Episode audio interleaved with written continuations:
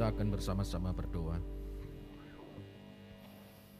Kiranya Roh Kudus yang ada di tengah-tengah kami, yang hadir menikmati pujian dan penyembahan kami, sekali lagi menolong kami ketika kami mempersiapkan diri, membaca dan merenungkan akan firman-Mu.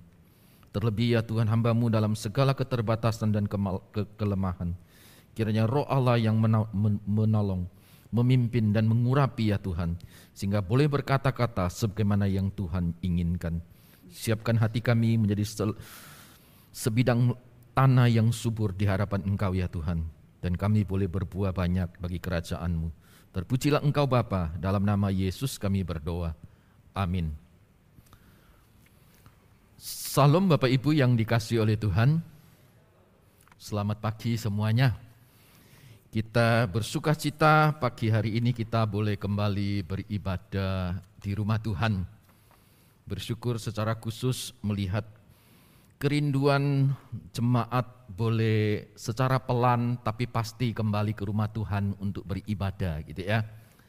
Minggu ini jauh lebih banyak dibanding dengan minggu-minggu sebelumnya, baik pagi maupun ibadah yang kedua ini. Kita bersyukur kepada Tuhan. Mari Bapak Ibu, mimbar Gloria minggu ini adalah penolong dan penghibur. Kita akan melihat atau mendasari dari Injil Yohanes pasal yang ke-16 ayat yang keempat hingga ayat yang ke-15. Mungkin PPT saya bisa bantu ditampilkan gitu ya. Penolong dan penghibur Yohanes 16 ayat yang keempat hingga ayat yang ke-15. LAI memberi judul pekerjaan penghibur, nah, khususnya di dalam Alkitab bahasa Indonesia gitu ya. Saya akan bacakan mulai dari ayat yang keempat hingga ayat yang kelima belas firman Tuhan berbunyi demikian. Hal ini tidak kukatakan kepadamu dari semula, karena selama ini aku masih bersama-sama dengan kamu tapi sekarang aku pergi kepada dia yang telah mengutus aku dan tiada seorang pun di antara kamu yang bertanya kepadaku, ke manakah engkau pergi?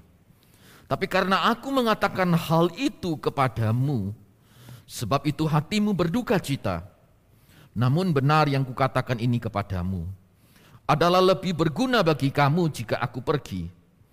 Sebab jikalau aku tidak pergi, penghibur itu tidak akan datang kepadamu. Tapi jikalau aku pergi, aku akan mengutus dia kepadamu. Dan kalau ia datang, ia akan menginsapkan dunia akan dosa, kebenaran dan penghakiman. Akan dosa karena mereka tetap tidak percaya kepadaku. Akan kebenaran karena aku pergi kepada Bapa dan kamu tidak melihat aku lagi. Dan akan penghakiman karena penguasa dunia telah dihukum. Masih banyak hal yang harus kukatakan kepadamu, tapi sekarang kamu belum dapat menanggungnya. Tapi apabila ia datang, yaitu roh kebenaran, ia akan memimpin kamu ke dalam seluruh kebenaran. Sebab ia tidak akan berkata-kata diri, dari dirinya sendiri. Tetapi segala sesuatu yang didengarkannya, itulah yang akan dikatakannya dan ia akan memberitakan kepadamu hal-hal yang akan datang. Ia akan memuliakan aku, sebab ia akan memberitakan kepadamu apa yang telah diterimanya daripadaku.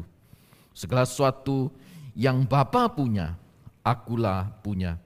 Sebab itu aku berkata, ia akan memberitakan kepadamu apa yang diterimanya daripadaku. Demikian pembacaan firman Tuhan pada pagi hari ini. Bapak Ibu yang dikasih oleh Tuhan, gereja Tuhan, hari ini kita adalah memperingati hari Pentakosta, yaitu pencurahan Roh Kudus bagi gereja Tuhan, seperti yang tercatat di dalam kisah pasal yang kedua. Nah, peristiwa Pentakosta ini kalau kita perhatikan adalah satu peristiwa yang terjadi setelah Yesus bangkit dari antara orang mati, yaitu 50 hari kemudian atau 10 hari setelah hari kenaikan Kristus ke surga. Nah, Di dalam bagian firman Tuhan yang kita baca di dalam Injil Yohanes pasal yang ke-16 gitu ya, dari ayat 4 hingga ke-15. Di sini Yesus menyatakan bahwa akan tinggal sesaat lagi dia akan bersama-sama dengan mereka.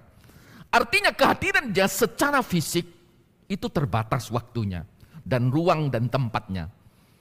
Masa pelayanannya selama tiga setengah tahun akan segera berakhir dan dia akan kembali kepada Bapa. Nah kalau engkau dan saya bandingkan dengan catatan Yohanes di pasal yang ke-14. Ketika Yesus memberitahukan hal itu, maka timbul kegelisahan di tengah-tengah kelompok murid. Nah di dalam Injil Yohanes pasal yang ke-16 dikatakan pada waktu itu mereka mengalami kedukaan. Kenapa ada kegelisahan dan kedukaan seperti itu? Karena memang betul Alkitab mencatat selama tiga setengah tahun mereka bersama-sama dengan Kristus. Keluar masuk desa dan kota. Mereka pergi bersama-sama, melayani bersama-sama, tinggal bersama-sama. Jadi mereka sudah menjadi satu bagian keluarga besar. Dan tiba-tiba Yesus mengatakan, tinggal sesaat lagi aku akan bersama-sama dengan kamu. Dan aku akan kembali kepada Bapa. Secara umum biasanya ketika kita mengalami keterpisahan gitu ya dengan orang-orang yang kita hormati atau kita kasihi. Sedikit banyak kita akan mengalami kesedihan. Kita akan mengalami kedukaan di dalam kehidupan kita. Nah, bagi sebagian orang ketika terpisah dengan orang-orang yang mereka hormati atau kasihi, kemungkinan mereka akan kehilangan pegangan mereka juga mungkin akan kehilangan pengharapan. Apalagi kalau itu terjadi secara mendadak. Realita hidup kita sering mengalami hal seperti itu. Nah murid-murid pada waktu itu mereka dipersiapkan jauh sebelum Yesus meninggalkan mereka. Yesus tahu sesaat lagi peristiwa itu akan terjadi. Maka itu di dalam bagian firman Tuhan yang kita baca ini, Yesus mengatakan, hal ini tidak kukatakan kepadamu dari semula. Karena pada waktu itu Yesus masih ada bersama-sama dengan mereka. Tapi sekarang sesaat lagi kehadiran fisik Yesus itu sebentar lagi akan terpisah dengan mereka. Maka Yesus memberitahukan hal seperti itu. Nah ketika mereka diberitahu hal seperti itu, mereka juga dikatakan mengalami kedukaan. Kenapa ada kegelisahan dan kedukaan?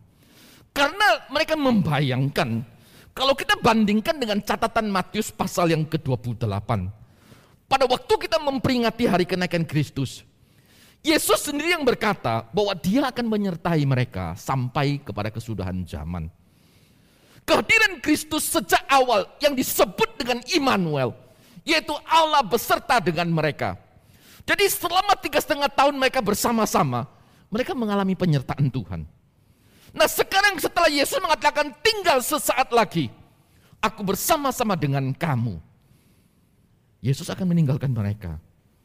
Lalu dalam pikiran mereka muncul kira-kira begini. Kalau engkau meninggalkan kami, lalu bagaimana dengan janji penyertaanmu? Apakah akan kami alami terus? Atau kami tidak alami lagi gitu? Karena engkau sendiri yang berkata, aku akan menyertai engkau hingga kesudahan zaman. Nah, kira-kira yang ada dalam pikiran murid pada waktu itu, sehingga timbul kegelisahan, timbul kedukaan yang mereka alami pada waktu itu. Tapi justru di sini Yesus mengungkapkan, Yesus menyampaikan kepada mereka bahwa penyertaan Allah tetap akan mereka alami kenaikan Kristus ke sorga itu tidak membatalkan akan janji penyertaan Allah bagi orang-orang percaya bagi gereja Tuhan. Karena Alkitab mengatakan, aku lebih baik aku pergi. Karena kalau aku pergi, roh kudus itu akan turun. Penghibur itu akan datang. Nah di dalam Yohanes pasal yang ke-14 menggunakan satu istilah yang lain, yaitu penolong. Penolong itu akan datang. Baik penolong maupun penghibur itu akan menolong. Dan itulah yang akan menyertai gereja Tuhan. Orang-orang percaya sepanjang zaman. tidak lagi dibatasi waktu, tidak lagi dibatasi ruang, dan tidak lagi dibatasi tempat. Penyertaan Allah akan terus mereka alami. Nah, kalau kita melihat gitu ya, di dalam catatan Alkitab ini, kata yang digunakan untuk istilah penolong atau penghibur, baik di dalam Yohanes pasal yang ke-14 maupun Yohanes pasal yang ke-16, sebenarnya dari satu kata yang sama, yaitu para kletos. Nah, para kletos ini, kalau kita perhatikan secara harfiah, itu berarti pribadi yang mendampingi atau memberikan pembelaan. Sehingga ada yang menerjemahkan para kletos itu sebagai pembela, advokat atau lawyer. Yang berdiri di antara terdakwa dengan hakim yang ada gitu ya. Jadi para kretos ini adalah satu pribadi yang hadir dalam hidup orang percaya dan dia berdiri di antara kita. Jadi kalau seandainya saya ada di sini ada satu orang gitu ya samping saya, maka para kletos itu adalah satu pribadi yang ada di tengah-tengah. Nah ini yang disebut dengan para kletos. Jadi dia ada di antara. Itu artinya para kletos secara harfiah. Nah pribadi inilah yang dikatakan akan diutus ke dalam dunia ini gitu loh untuk mendampingi orang-orang percaya dan memimpin mereka untuk mengenal seluruh kebenaran Allah di dalam Yohanes pasal yang ke-16 ini. Nah, para kretos ini adalah Roh Kudus. Pribadi ketiga dari Allah Tritunggal, dialah yang pribadi yang akan mendiami, tinggal diam di dalam hidupmu dan hidup saya sebagai umat pilihannya. Ini disebut dengan para kletos. Nah, di dalam bagian firman Tuhan yang kita baca ini, Injil Yohanes pasal yang ke-16 ini dikatakan, jikalau ia datang, yaitu para kletos ini datang, dia akan melakukan tiga hal. Yang pertama dia akan menginsapkan dunia akan dosa, kebenaran, dan penghakiman. Nah coba kita perhatikan satu-satu gitu ya. Nah, yang pertama dikatakan, ia akan menginsapkan dunia akan dosa. Kata menginsapkan ini di dalam bahasa Alkitab itu berarti dia menyingkapkan, membuktikan ketidakbenaran dan meyakinkan pikiran seseorang akan dosa dan mengakuinya dengan rasa malu.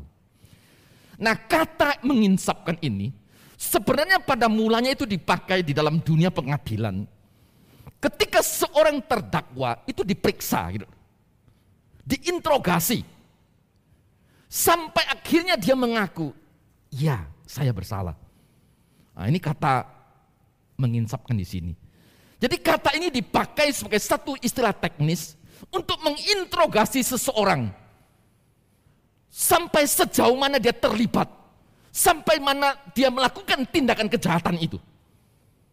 Nah kata ini dipakai Sampai akhirnya dia mengatakan, oh iya, dia mendeklar atau mengaku dirinya bersalah atau berdosa. Ini kata ini. Nah ketika roh kudus datang dia katakan, roh kudus ini akan menginsapkan dunia gitu ya. Pertama memang bicara soal dosa gitu ya. Nah kata ini dipakai sebanyak 18 kali di dalam Alkitab. Dan kata ini biasanya dihubungkan kalau engkau dan saya lihat. Bagaimana seseorang yang berbuat kejahatan, dia akhirnya mengaku setelah dia disingkapkan kejahatan itu. Artinya ketika dia datang kepada terang itu, bagaimana terang Allah itu menerangi hidupnya. Dan pada waktu itu dia tidak bisa mengelak. Dia akan mengatakan, iya saya berdosa. Saya bersalah anda bisa bandingkan dengan nanti Yohanes pasal yang ketiga ayat yang ke-20. Nah, Bapak Ibu dikasih oleh Tuhan, satu hal yang kita perhatikan ketika kita bicara soal menginsapkan dunia akan dosa adalah begini. Di dalam Alkitab mempunyai pandangan pemahaman begini.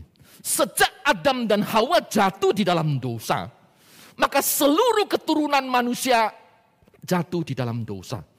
Dengan kata lain manusia pada dasarnya adalah mati secara rohani.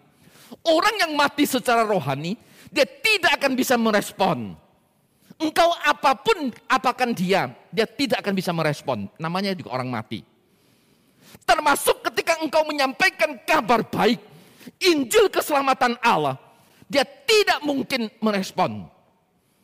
Lalu bagaimana seseorang bisa merespon lalu percaya kepada Kristus? Nah di sinilah peran roh kudus yang menginsapkan seseorang akan dosa itu. Dengan melahirkan kembali engkau dan saya Ketika kita mengalami kelahiran baru itu, baru kita bisa percaya, iya Tuhan aku percaya. Jadi di dalam seluruh urutan keselamatan yang kita alami, sampai nanti kita mulia, dimuliakan, itu bukan dimulai dengan pertobatan, bukan. Tapi dimulai dengan kelahiran baru. Di dalam Yohanes pasal yang ketiga, ketika Yesus berbicara dengan Nikodemus. Setelah lahir baru, Baru engkau dan saya bisa bertobat. Jadi jangan dibalik gitu ya. Sebagian orang berpikir dia bertobat dulu. Enggak. Orang yang mati tidak mungkin bertobat. Saya bisa bertobat itu kapan? Setelah saya dilahir barukan. Ada kehidupan rohani. Baru saya bisa bertobat gitu loh. Jadi di dalam urutan ordosolusis gitu ya. Pengajaran tentang urutan-urutan keselamatan yang pertama itu adalah kelahiran baru.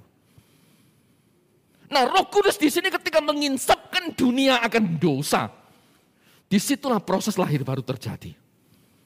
Lalu kita bisa bertobat dan percaya dan menerima akan Kristus. Ini kebenarannya.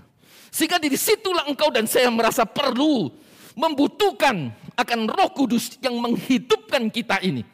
Lalu kita sadar akan dosa.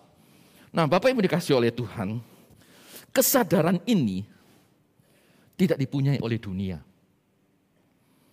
Kecuali engkau dan saya dilahir barukan. Contoh yang paling gampang itu begini ya. Pada waktu Yesus disalibkan, orang-orang yang kumpul di Yerusalem, di daerah Palestina pada waktu itu, mereka itu punya satu pikiran. Apa yang mereka lakukan adalah suatu bentuk pelayanan dan pengabdian kepada Tuhan. Mereka tidak melihat itu sebagai satu kesalahan. Mereka tidak melihat itu sebagai satu dosa, tidak. Baik pemimpin agama, para penguasa, dan orang-orang Yahudi pada waktu itu. Walaupun setelah diperiksa Pilatus sebenarnya dalam hati kecil mengatakan, aku tidak menemukan kesalahan pada diri orang ini. Tapi karena tekanan orang banyak, publik yang begitu banyak yang berteriak, salibkan dia, salibkan dia dia juga tidak berdaya. Gitu. Sehingga dia mencuci tangan kan. Gitu. Mereka berpikir dia melakukan satu bentuk pengabdian, pelayanan kepada Tuhan. Mereka tidak merasa bersalah dengan menyalibkan Kristus. Hari ini pun persis sama. Ketika engkau dan saya melihat kenapa ada orang yang melakukan kejahatan dengan mengebom orang, membunuh orang. Dia tidak merasa bersalah. Dan dia memandang itu satu bentuk pengabdian kepada Allahnya dalam tanda petik. Ini terjadi karena apa? Karena manusia mati secara rohani. Dia dikuasai oleh dosa. Dan dia tidak akan pernah menyadari itu adalah satu kesalahan dosa di hadapan Allah. Sampai nanti roh kudus melahir barukan dia. Roh kudus bekerja di dalam dirinya. Maka ketika pasal 2 di dalam kitab kisah Rasul, engkau akan melihat hal yang berbeda. Sebenarnya banyak penafsir mengatakan audian yang lahir, yang hadir pada waktu kisah pasal yang kedua. Sebagian besar mereka hadir pada waktu Yesus disalibkan. Pada waktu roh kudus turun, Petrus berkhotbah. Yang dikhotbahkan oleh Petrus kalau engkau baca, bahwa dia yang ditentukan oleh Allah telah engkau serahkan kepada bangsa-bangsa untuk disalibkan. Tetapi Allah itulah yang membangkitkan dia dari antara orang mati. Nah pada waktu itu timbul satu kesadaran baru. Roh Kudus bekerja. Sehingga kalau engkau dan saya baca di dalam kisah pasal yang kedua. Mulai dari ayat yang ke-24, 23, 24 dan seterusnya. Lalu mereka bertanya kepada Petrus.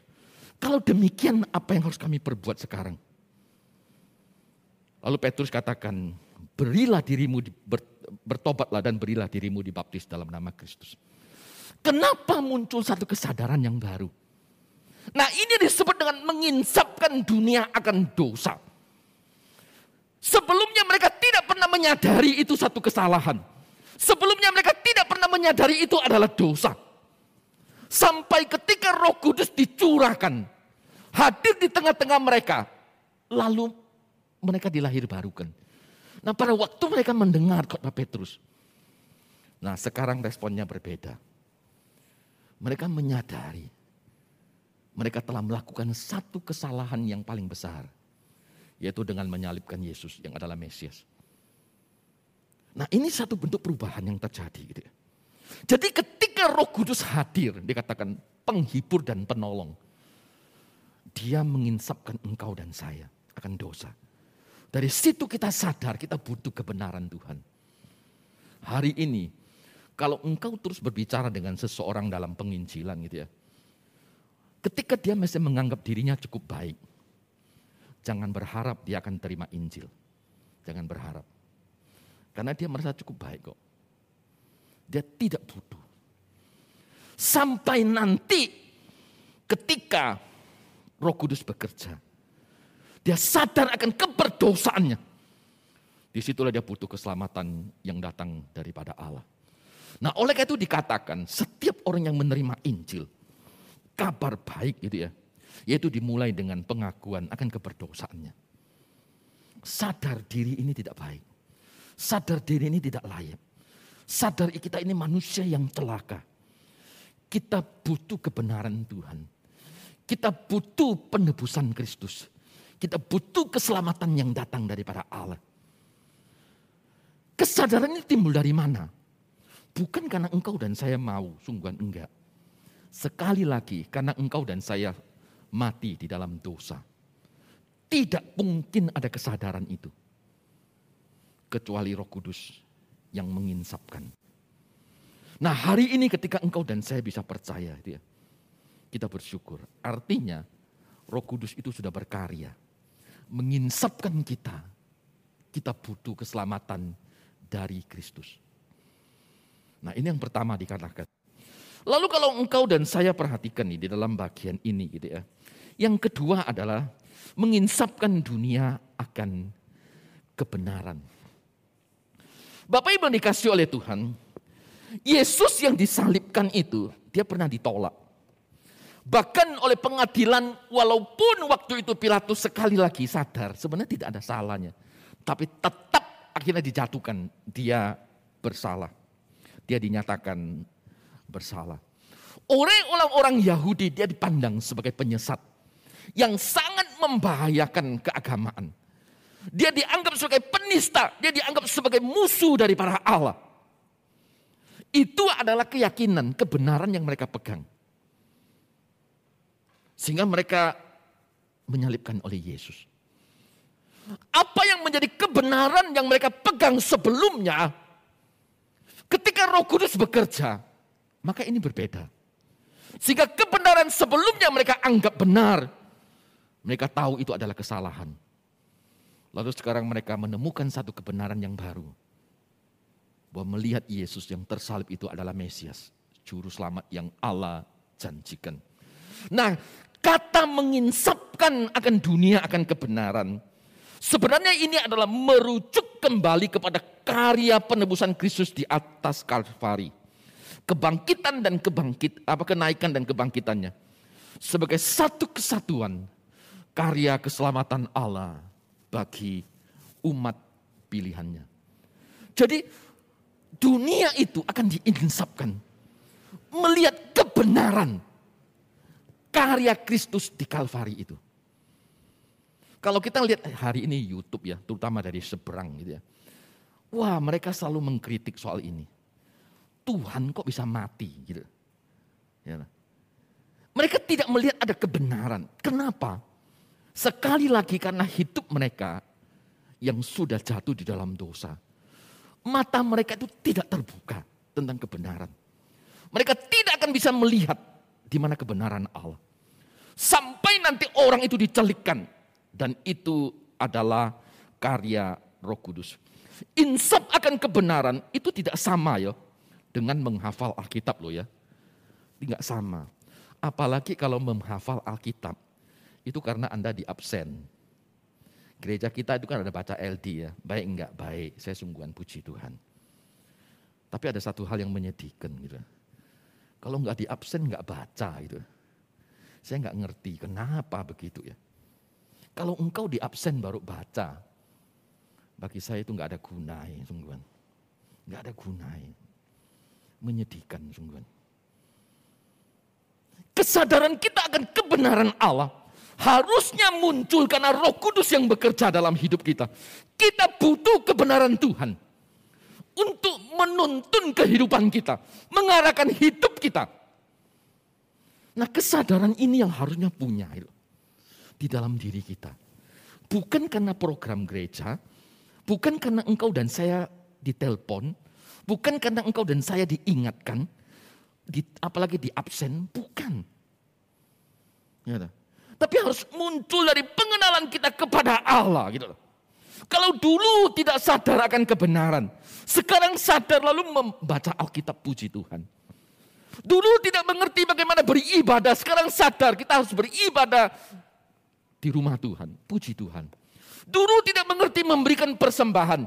Sekarang Roh Kudus bekerja, kita mengerti untuk mendukung pekerjaan Tuhan memberikan persembahan. Puji Tuhan. Gitu. Ini muncul dari karya Roh Kudus. Bukan karena ingin dilihat atau diingatkan atau diabsen orang. Bukan. Nah, ada satu peristiwa ya pernah terjadi di abad 18 akhir lah gitu ya. Orang ini bernama Johann Heinrich von den Necker. Dia hidup pada tahun 1758 18 41. Dia adalah seorang pemahat, pemahat seni yang sangat terkenal pada zamannya. Baik patung-patung Romawi, patung-patung Yunani, dia banyak mengerjakan. Sampai satu saat dia bertemu dengan kebenaran, yaitu bertemu dengan Kristus. Karena orang ini sangat pintar dalam dunia pahat pada zaman itu. Karena memang zaman itu banyak simbol-simbol bangunan Mekah, simbol-simbol penguasa. Itu di dipahat dalam bentuk patung gitu Sebagai satu bentuk penghormatan kekaguman terhadap seseorang. Nah waktu itu ada seorang penguasa yang sangat terkenal. Napoleon Bonaparte. Dia meminta Johan ini untuk membuatkan sebuah patung, yaitu patung dewa Venus. Ini permintaan seorang penguasa loh. Tetapi Johan dia mengatakan satu kalimat seperti itu. Tangan yang pernah memahat Kristus sekarang ini tidak akan mungkin dapat lagi membuat patung pahatan dewa kafir. Sebelumnya memang betul dia menekuni, dia mengerjakan begitu banyak pahatan. Untuk orang-orang Yunani maupun untuk orang-orang Romawi. Tapi ketika dia bertemu dengan kebenaran, ketika dia diinsapkan oleh roh kudus. Dengan segala risiko yang ada, dia mengatakan, tangan yang sekarang ini memahat patung Kristus tidak akan pernah lagi memahat patung dewa-dewa yang lama. Nah ini yang disebut dengan roh kudus menginsapkan dunia akan kebenaran. Setelah engkau mengenal kebenaran, tidak lagi balik tinggal dalam hidupmu yang lama gitu. Orang Kristen Tionghoa itu repot sungguhan. Dia sudah tahu kebenaran di dalam Kristus. Tapi sering kali budaya itu menarik dia balik. Betul nggak? Kawin lah, meninggal lah, pindah rumah lah, buka toko lah.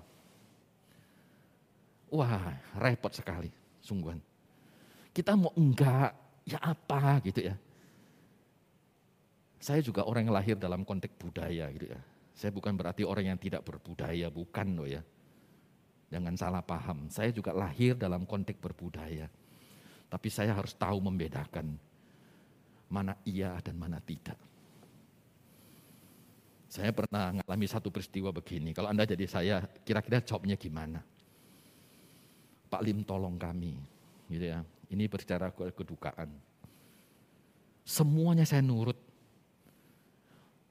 Semuanya saya nurut lah. Pokoknya apa kata gereja dia ikuti. Hanya minta satu hal. Soal waktu tolong saya diberi kelonggaran. Kira-kira kalau Pak Joni ditanya ngomong apa Pak? Jadi soal waktu dia, kapan tutup meti, kapan dia kubur dan seterusnya jam berapa, jam berapa. Tolong diberi kelonggaran dia. Gampang nggak? Orang dalam kedukaan, betul nggak ya? Wah kalau nggak hati-hati, itu bisa melukai banyak orang gitu. Betul nggak? Ini nggak gampang loh ya. Nah, orang yang disadarkan oleh Roh Kudus, dia mengerti kebenaran, maka yang lama dia tinggalkan. Nggak ada pengaruhnya kok. Sungguhan, nggak ada itu. Tapi kalau engkau masih taruh di imanmu di sana, ya hati-hati. Kalau orang yang belum bertobat, saya maklum lah, ya sudahlah ya kita merem-merem itu. Tapi kalau engkau dan saya sudah lama ada di dalam Kristus, hati-hati soal yang begini gitu ya. Nah, Hendrik ini, Johan Hendrik ini, dia mempertaruhkan hidupnya. Dia mengatakan, tangan yang sudah memahat patung Kristus tidak akan pernah lagi. Artinya hidup yang sudah didedikasikan kepada Kristus. Dia tidak ingin lagi kembali kepada yang lama. Gitu. Ini yang disebut dengan menginsapkan akan kebenaran. Lalu yang terakhir, yang ketiga gitu ya. Nah di sini dikatakan dia akan menginsapkan dunia akan penghakiman. Sebenarnya penghakiman Allah itu nyata enggak di dalam dunia ini? nyata. Ketika engkau dan saya diciptakan oleh Tuhan, sebenarnya ada satu penghakiman yang Tuhan taruh dalam hatimu, yaitu hati nurani. Persoalannya adalah ketika hati nurani ini sudah jatuh di dalam dosa, kepekaan kita terhadap penghukuman Tuhan itu makin tumpul gitu.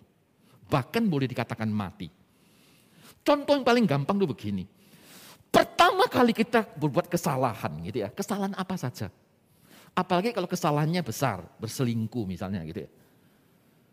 Waktu pertama kali mau bersalah gitu ya. Perasaan kita gimana? Wah nggak tenang, betul nggak? Kita gelisah, nggak bisa tidur. Tapi setelah dua kali, tiga kali, seterusnya. Wah menter, betul nggak? Ya toh. Orang yang korupsi pertama itu saya yakin gitu ya. Wah gemetar dia. Tapi kalau sudah dua, tiga, empat, menter sudah orang bilang. Hati nuraninya menjadi mati. Gitu. Hati nurani Allah taruh dalam hidupmu dan hidup saya.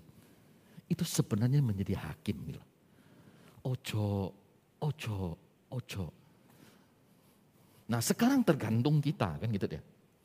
Engkau memberi dirimu dipimpin oleh Tuhan atau tidak? Seringkali kita mematikan akan suara hati nurani kita. Sehingga kita cemplung di dalamnya. Begitu cemplung. Dua, tiga, dan seterusnya. Sudah terbiasa sudah. Ini adalah bentuk penghakiman secara umum yang Allah taruh dalam dirimu dan dalam diri saya. Siapa pun dia.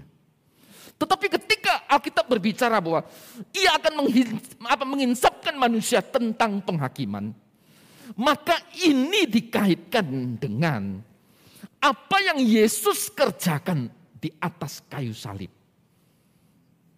Ya. Pada waktu Yesus gitu ya, kalau engkau dan saya perhatikan, mati di atas kayu salib, maka di situlah penghakiman Allah terhadap penguasa dunia, itu dunia sudah dikatakan kalah, salah. Maka itu engkau kalau engkau baca gitu ya, di ayat yang ke-11. Akan penghakiman karena penguasa dunia itu telah dihukum. Kapan dihukum? Yaitu pada waktu Yesus mati dan bangkit dari antara orang mati. Di dalam satu Korintus pasal yang ke-15. Paulus bertanya kepada orang-orang percaya gereja Tuhan. Hai maut, di manakah kemenanganmu? Hai maut, di manakah sengatmu? kuasa maut dan sengat maut telah ditelan oleh karena kematian dan kebangkitan Kristus dari antara orang mati. Jadi penghakiman terhadap dunia kapan dimulai? Yaitu pada waktu Yesus mati dan bangkit dari antara orang mati. Namun satu hari dikatakan para malaikat yang jatuh dan manusia yang tidak bertobat mereka akan menghadap tata pengadilan daripada Allah. Akan menghadap pengadilan tata anak domba Allah. Di dalam kitab Wahyu kita bisa baca kebenaran itu. Tidak ada satu orang pun yang bisa melepaskan diri daripada penghakiman daripada Tuhan. Penghakiman dimulai kapan? Di sini dikatakan karena penguasa dunia telah dihukum.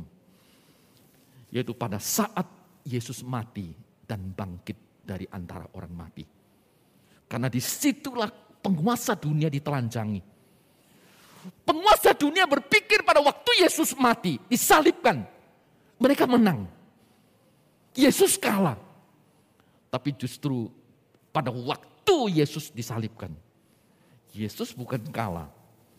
Justru itulah kemenangan. Dengan ketika dia dinyatakan bangkit dari antara orang mati. Sehingga Paulus bisa bertanya, Hai maut, di manakah kemenanganmu? Hai maut, di manakah sengatmu? Ini yang Roh Kudus kerjakan gitu lah. Nah, bagi kita orang beriman, kita bersyukur kepada Tuhan. Roh Kudus yang hadir ini akan meneruskan akan karya Kristus. Dia akan menjadi penolong dan penghibur dan pendamping yang siap, mem, siap membela akan kehidupan kita. Di antara kita, kita pasti sering mendengar gitu ya. Pernah tahu juga cerita lagu, mengikut Yesus keputusanku. I have decided to follow Jesus. Kita tahu cerita di balik lagu ini. Di satu desa Asam di India dikatakan, ada satu keluarga yang percaya kepada Kristus. Ini keluarga satu-satunya Ketika dia dipercaya kepada Kristus, pemuka adat pada waktu itu tidak terima. Semua masyarakat tidak terima. Lalu orang ini dihukum, mau dihukum. Pilih kali Yesus atau engkau saya hukum mati. Kita tentu ingat ceritanya gitu ya. Ketika dia disuruh milih antara anak dan percaya kepada Kristus. Dia menya, terus menyanyi. Mengikut Yesus keputusanku. Ku tak ingkar, ku tak ingkar. Anaknya dihukum mati. Lalu sekarang istrinya. Engkau pilih Yesus atau istrimu. Dia tetap nyanyi terus. Tetap ku ikut walau sendiri. Tetap ku ikut walau sendiri tetap ku ikut walau sendiri. Akhirnya istrinya dihukum mati. Sekarang tinggal dirinya. Percaya kepada Kristus atau menyangkal. Dia tetap menyanyi. Salib di depan, dunia di belakang. Salib di depan, dunia di belakang. Kuta ingkar, kuta ingkar. Dia pun dihukum mati. Dari mana muncul kata-kata seperti itu? Dari mana muncul keberanian seperti itu? Ini yang dikarya roh kudus gitu loh. Sehingga kalau engkau baca di dalam surat Roma, Paulus mengatakan di tengah-tengah kesesakan kita, ketika kita sudah tidak bisa berkata-kata bahkan berdoa, Roh Kudus itu yang menolong kita gitu. Untuk bisa berdoa dan berkata-kata.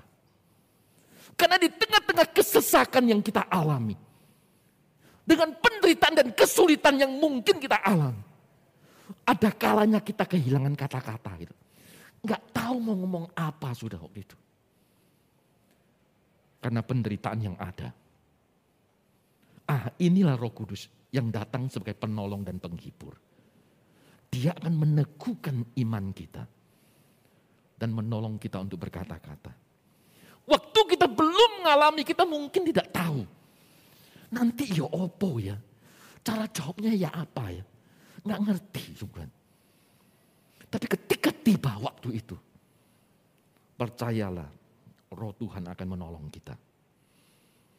yang akan memimpin kita untuk berkata-kata.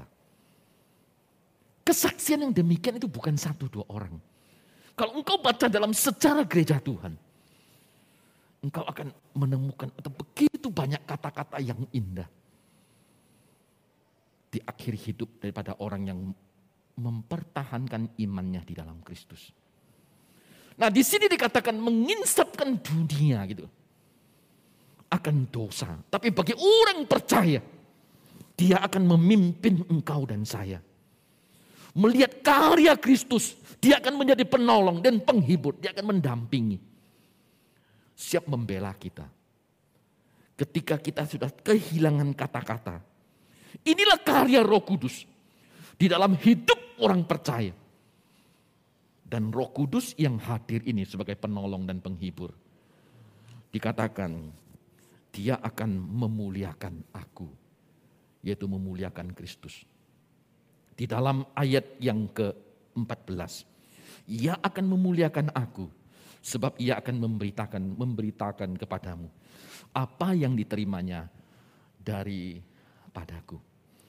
Dengan kata lain sebenarnya ayat ini, seluruh keberadaan hidup kita adalah kita dedikasikan untuk kemuliaan Tuhan. Baik keluargamu, pekerjaanmu, pelayananmu, semua yang ada. Ketika roh kudus melahir barukan kita, menjadi penolong dan penghibur. Maka semuanya itu dikembalikan adalah untuk kemuliaan Tuhan. Bukan kemuliaan diri, tidak. Bukan kemuliaan diri. Setelah kisah para rasul pasal yang kedua, kita akan melihat hal yang sama. Semua rasul ketika melayani, mereka sadar mereka tidak punya apa-apa. Bahkan di dalam pasal yang keempat, pasal yang keenam kita lihat bagaimana Petrus pada waktu itu. Emas dan perak tidak ada padaku, tapi dalam nama Yesus berdiri. Semuanya itu dikembalikan kepada kemuliaan Kristus. Maka di sini dikatakan kalau Roh Kudus yang datang yang menginsapkan dunia akan dosa, kebenaran dan penghakiman. Roh Kudus yang sama itu akan meninggikan dan memuliakan akan Kristus.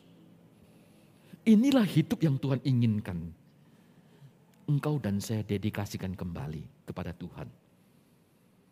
Dengan apa yang Tuhan titipkan gitu keluarga, pekerjaan, kesehatan, gereja, semua yang ada kita dedikasikan kembali untuk hormat dan kemuliaan bagi Kristus, bukan yang lain. Maka itu betapa berharganya kita. Betapa kita diberkati. Karena roh kudus yang Allah anugerahkan para kletos itu menjadi penolong dan penghibur, menyertai kita sepanjang hidup yang Tuhan anugerahkan. Kiranya Tuhan menolong engkau dan saya terlebih meneguhkan pengharapan imanmu di dalam Tuhan. Amin. Mari kita berdoa.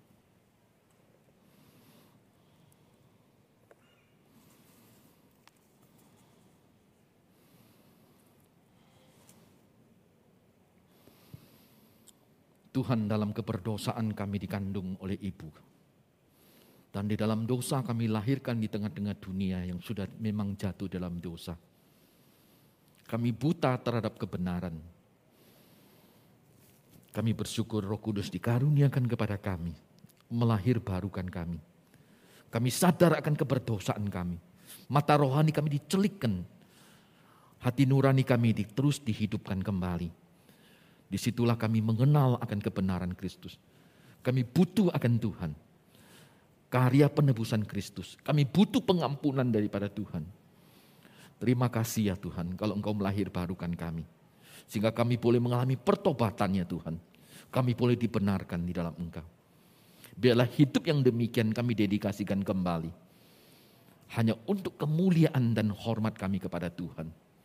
Roh Kudus yang akan menjadi penolong. Roh Kudus yang akan menjadi pembela. Roh Kudus yang akan menjadi penghibur. Ada di tengah-tengah kami. Mengajar kami, menuntun kami. Terlebih saat kami mengalami kesesakan ya Tuhan. Roh Kudus itulah yang akan menolong kami untuk berkata-kata sebagaimana Tuhan inginkan. Berkati gereja Tuhan, secara khusus dalam masa pandemik yang tidak mudah ini. Tuhan terus naungi kami dengan kasih setia dan rahmat yang datang daripada Allah. Bersyukur untuk umatmu ya Tuhan. Secara perlahan tapi pasti kembali ke rumah Tuhan untuk beribadah kepada Tuhan. Karena inilah yang memang Tuhan inginkan. Hati dan jiwa kami haus akan baitmu yang kudus ini ya Tuhan. Tuhan terus anugerahkan. Tuhan pelihara kesehatan kami bersama.